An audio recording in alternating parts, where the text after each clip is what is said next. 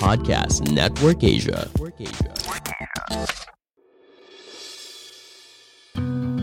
Sekarang Stoicast ID telah didukung oleh Podcast Network Asia. Buat teman-teman yang ingin mempelajari lebih lanjut tentang podcast atau kalian ingin tahu gimana caranya memonetisasi podcast, boleh banget kepoin dan ikutin media sosial Podcast Network Asia atau melalui situs web di podcastnetwork.asia. Dan untuk mempermudah proses monetisasi, daftarkan podcast kalian di podmetrics.co secara gratis.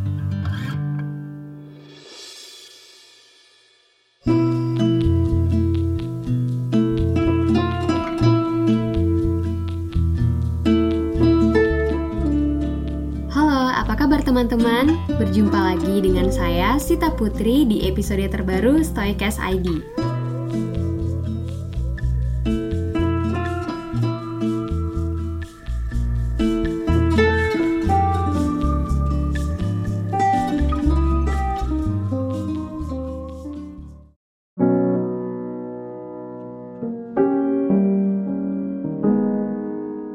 Di episode kali ini, aku akan membahas lanjutan dari bahasan terkait empat emosi yang bisa merusak pikiran menurut pendiri dari aliran stoikisme, yakni Zeno dari Citium.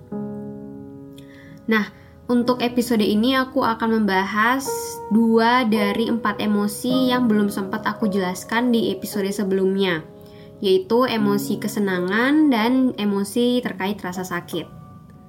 Kalau misalnya teman-teman baru mendengarkan bagian kedua ini dan belum mendengarkan yang bagian pertama, teman-teman bisa dengerin dulu episode sebelumnya yang membahas dua emosi lainnya, yakni hasrat dan ketakutan. Sebelum kita mulai bahas, jika teman-teman merasa podcast ini bermanfaat, maka jangan lupa di-share podcast ini ke teman-teman yang lainnya agar mereka juga semakin banyak tahu dan belajar tentang filsafat stoikisme. Kalau gitu, tanpa berlama-lama lagi, kita langsung aja yuk masuk ke pembahasan utama di episode kali ini.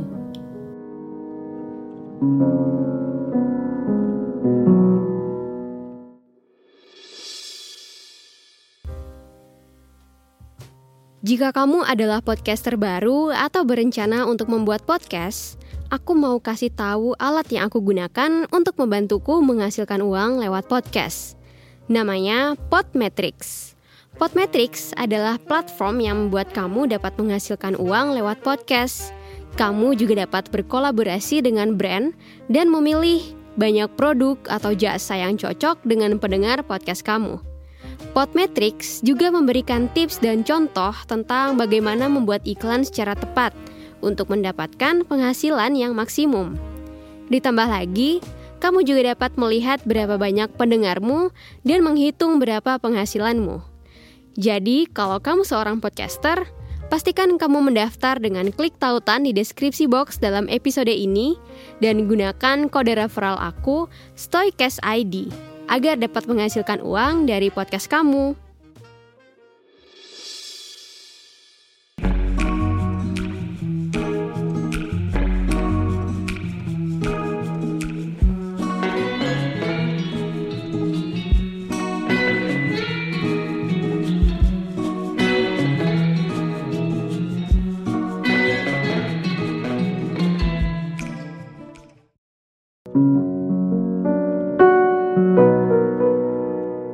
Melanjutkan pembahasan yang dari episode minggu lalu, episode sebelumnya, aku akan menjelaskan terkait emosi kesenangan dulu. Jadi ternyata Zeno ini memasukkan kesenangan dalam salah satu dari empat emosi yang bisa merusak pikiran, gitu.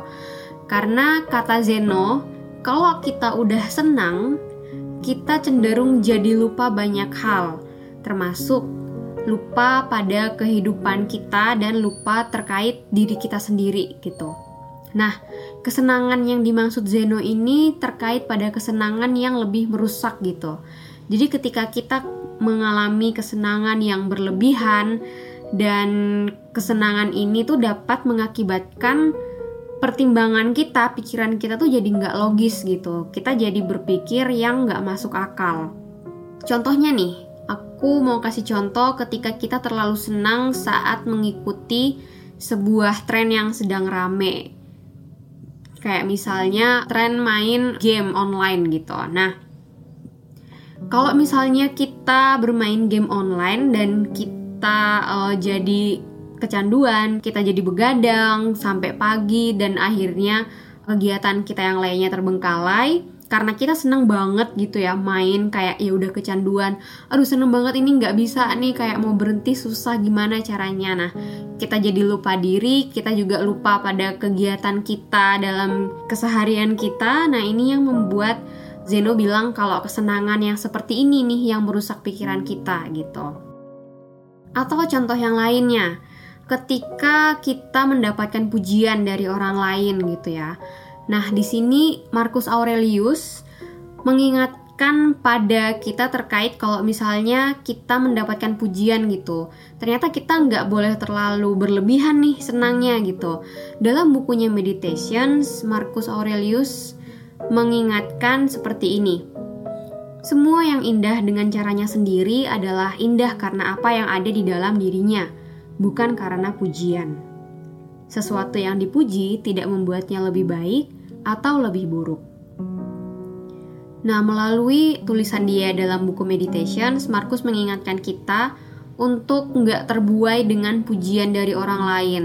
Kita boleh senang tentu saja, kayak ya udah bilang terima kasih atau wah iya tapi saya masih harus belajar, masih jauh dari yang sudah dipuji oleh anda begitu. Tetapi kita juga nggak boleh nih kayak yang terlalu memikirkan pujian itu sampai wah aku dipuji kayak gitu sampai yang kita lupa gitu. Ada yang biasa orang sebutnya ngerasa kayak udah di atas awan gitu. Jadi terlalu terbuai dengan pujian itu. Kita terlalu senang sampai kita lupa untuk terus membuat diri kita itu bertumbuh gitu. Kita lupa untuk selalu memberikan apa ya istilahnya bertumbuh ke arah yang lebih baik gitu.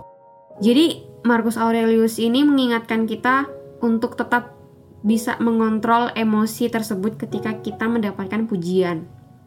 Maksudnya agar kita tuh nggak berasa cepat puas gitu, kita nggak cepat terbuai dengan pujian orang lain karena aku sempat baca status dari temanku yang bilang nyamuk aja kalau sering apa ya ditepuk tangan tuh bisa mati gitu kan. Jadi kayak kalau misalnya manusia pun kalau sudah terlalu terbuai dengan tepukan tangan atau pujian dari orang lain ya itu juga akan berbahaya gitu.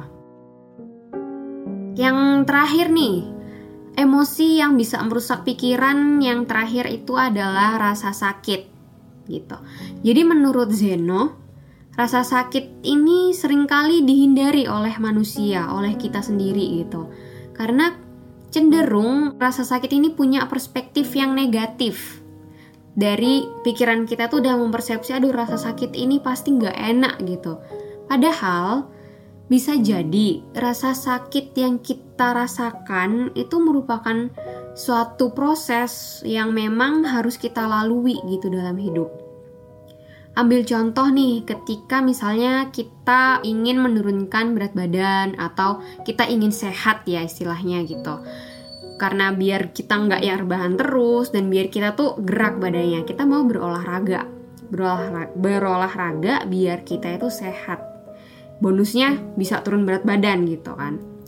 Mungkin agak aneh ya aku ngambil contoh ini, tapi menurutku kenapa ini masuk dari bagian rasa sakit karena ketika kita membayangkan betapa capeknya kita menggerakkan anggota badan kita setelah itu kita merasa pegel gitu kan kaki pegel, tangan pegel, punggung juga pegel gitu kan karena olahraga gitu. Nah, kita cenderung menghindari hal tersebut gitu. Kayak contohnya, aku pernah mengalami ngikut sih program gitu kan dari YouTube gitu lagi semangat semangatnya nih biar dapat misal uh, sehat gitu biar wajah jadi glowing. Nah itu kan bonus bonusnya tetapi setelah aku merasakan sakitnya pegelnya itu jadi kayak motivasinya tuh menurun gitu. Akhirnya nggak dilanjutin lagi gitu karena aduh males ntar capek ntar gini gitu kan. Nah hal ini nih yang uh, sebenarnya rasa sakit itu menurut Zeno itu penting gitu untuk bisa memberikan hasil pada akhirnya gitu kan. Walaupun memang prosesnya ya nggak semua orang suka gitu. Dan mana ada sih yang suka gitu kan. Kemudian bagi para filsuf stoikisme mereka bilang kalau hanya dengan bertahan dan membuat lawan kita lelah, maka kita akan mendapatkan kemenangan atas kesusahan dalam hidup. Banyak sekali cerita yang udah aku share di episode sebelumnya dari podcast Toycast ID ini terkait aku berasal dari keluarga broken home, kemudian aku yang mengalami gangguan psikologis hingga aku akhirnya harus menjalani terapi dan sampai terakhir aku gagal untuk mendapatkan beasiswa. Nah, ini kan merupakan rasa sakit gitu ya bagiku sendiri. Dan aku sangat senang dengan pengalaman-pengalaman yang udah aku lalui itu gitu karena memang aku setuju dengan apa yang disampaikan para filsuf stoik ini kalau misalnya satu-satunya cara untuk mendapatkan kemenangan dari kesusahanmu dan rasa sakitmu yang terjadi di hidupmu ya hanya dengan bertahan gitu loh. Kalau misalnya kamu bisa bertahan, aku yakin ya, aku pribadi yakin kalau kita tuh bisa melaluinya dengan baik gitu. Dalam agamaku sendiri juga dibilang kalau kita tuh pasti akan mendapatkan kesusahan, tetapi kadar kesusahannya itu akan disesuaikan dengan semua orang. Jadi nggak ada yang kesusahannya itu lebih dari apa yang bisa kita mampu gitu. Jadi kemampuan kita untuk menanggulangi rasa sakit itu itu sudah disesuaikan dengan pribadi kita masing-masing. Terkait rasa sakit ini, aku teringat salah satu kutipan dari Marcus Aurelius.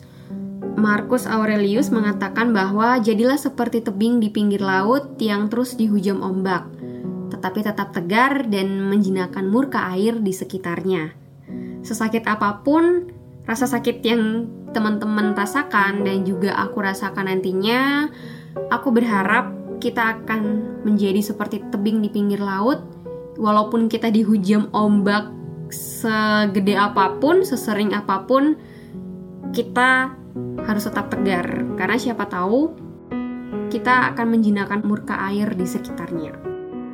Kesimpulan untuk episode ini karena kita sudah membahas empat emosi yang bisa merusak pikiran adalah mungkin beberapa emosi yang bisa merusak pikiran menurut Zeno dari Sitium ini sebenarnya adalah emosi yang dianggap positif gitu kan, seperti hasrat dan juga kesenangan.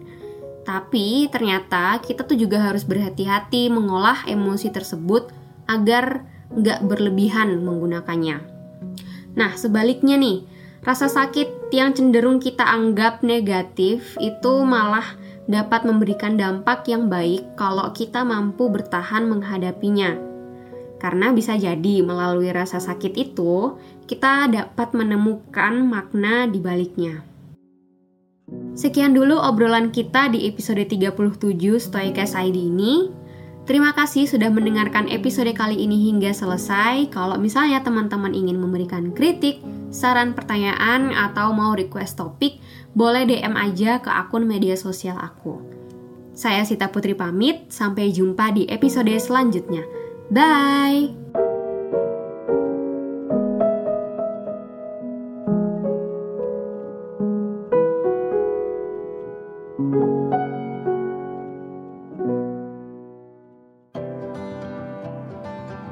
pandangan dan opini yang disampaikan oleh kreator podcast, host, dan tamu tidak mencerminkan kebijakan resmi dan bagian dari podcast Network Asia. Setiap konten yang disampaikan mereka di dalam podcast adalah opini mereka sendiri dan tidak bermaksud untuk merugikan agama, grup etnik, perkumpulan, organisasi, perusahaan, perorangan, atau siapa pun dan apa pun.